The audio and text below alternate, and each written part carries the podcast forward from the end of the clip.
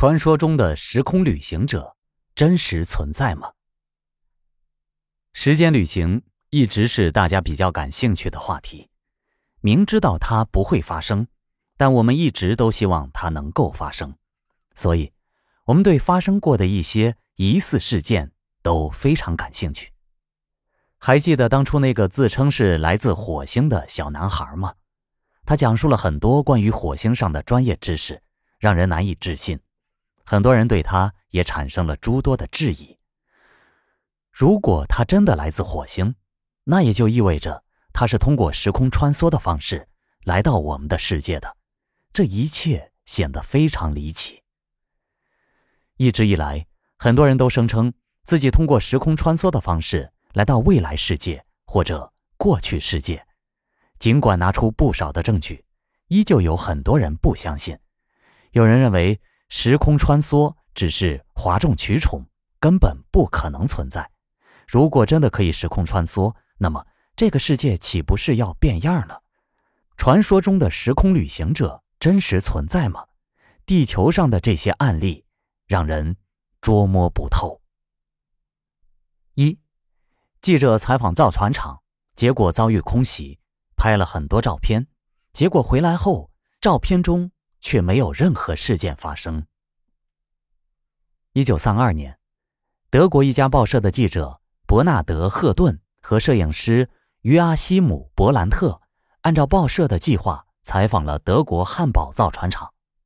两人如约到达造船厂，采访到了当时的高管和船厂的工人，并且拍下了很多工人热火朝天的。撸起袖子干活的场面，两人认为可以交差了，就离开了船厂，准备回报社。结果两人的车还没有开出几公里，就听到了空中嗡嗡的飞机声，紧接着投下了炸弹，汉堡造船厂顷刻之间陷入到一片火海之中。两人赶紧将轰炸现场的照片拍摄了下来，逃也似的回来了，毕竟是死里逃生啊。但路上似乎人们都很淡定，完全不像空中有轰炸机密布的感觉。回到报社后，两人添油加醋般的说明了被空袭的过程。结果主编都一脸懵逼的看着他们，让他们赶紧把照片洗出来看看，到底是怎么个空袭法。结果两人回去在暗房里一顿折腾，照片上的汉堡造船厂竟然完好无损，并且还有几张莫名其妙的。拍了整个天空，当然是摄影师拍摄的空中轰炸机投弹的场面，但画面中却什么也没有。所以第二天两人就没法交差了。两人最终也成了整个报社的笑话。不过好在是完成了交代的任务，也没有人为难他们，毕竟还是采访有功。后来大家也就淡忘了这个事实。再后来。伯纳德·赫顿搬到了英国伦敦，但在十多年后的某一天，他突然看到了报纸上汉堡造船厂被轰炸的报道。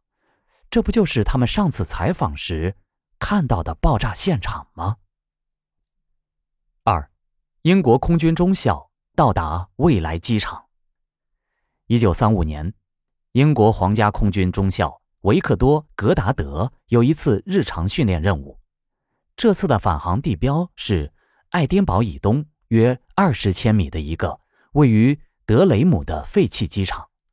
当他到达，看到了这个废弃地标机场后，就直接返航了。结果还没有飞出十千米，就遭遇了雷暴。怎么办呢？绕是绕不过去的。雷暴云越来越厚，他打算在废弃机场降落，待天气好转再返航。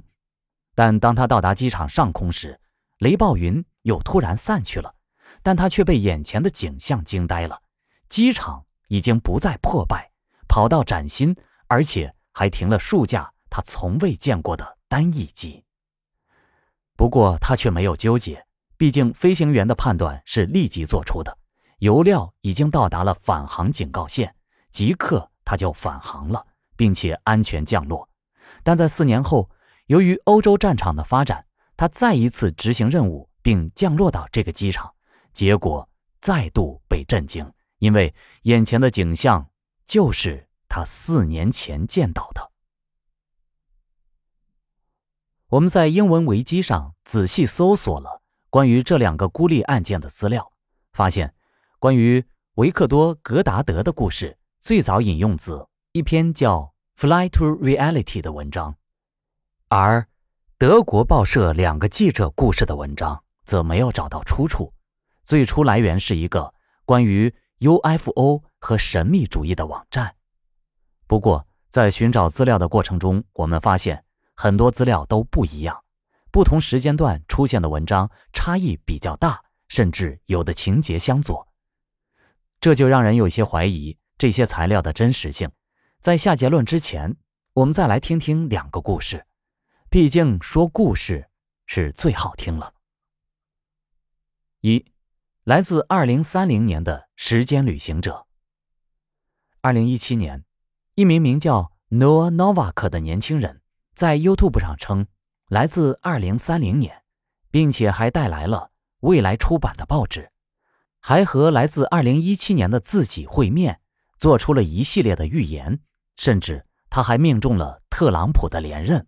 对了，他连测谎仪都通过了。但很可惜，一切的假设在2019年的一个视频中全部和盘托出了。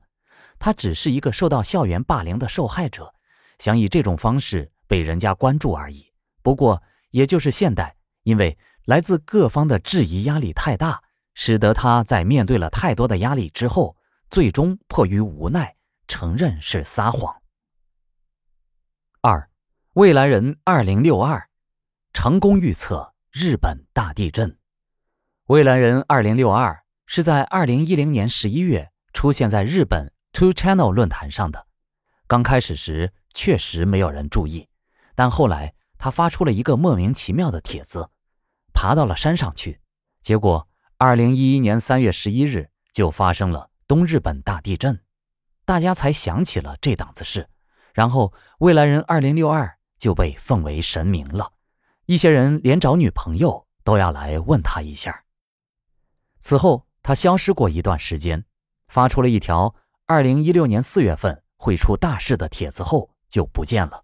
再也没有回来。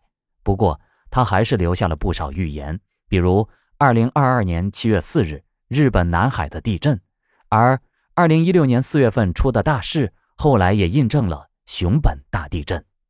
不过，还有更多的的确未被验证的预言，比如就有鬼扯的中国在亚洲消失，日本将会成为亚洲之王。当然，到现在也没有发生，而未来则更难发生了。那么，时间旅行在理论上有可能吗？答案是有，但这个理论存在的时间机器只能从未来回到现在，而不能从现在回到过去。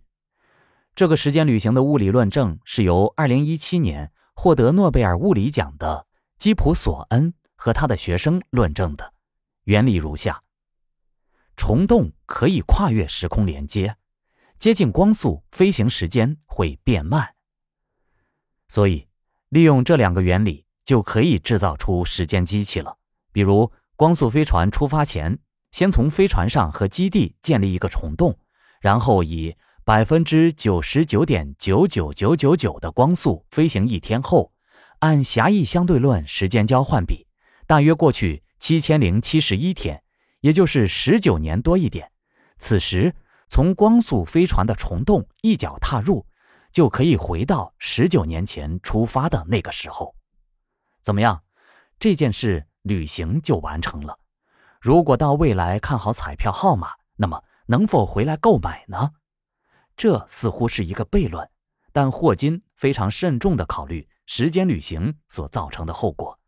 他在《时间简史》中有非常精彩的描述，各位有空可以去找来看一看。那么，你相信本期节目中的几个时空穿越者的故事吗？